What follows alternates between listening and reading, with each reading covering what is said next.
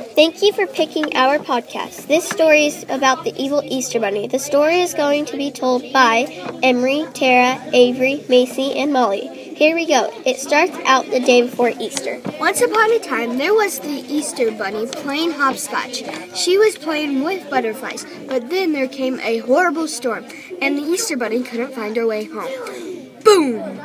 The Easter Bunny fell on the floor, and her eyes turned bright red. The next day was Easter. Nobody got anything from the Easter Bunny. Some reasons are why they are because she hated Easter. Well, hate is a strong word. The evil Easter Bunny was very stingy.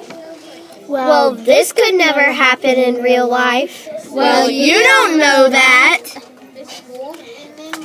Thank you for listening. Stay tuned for the next episode.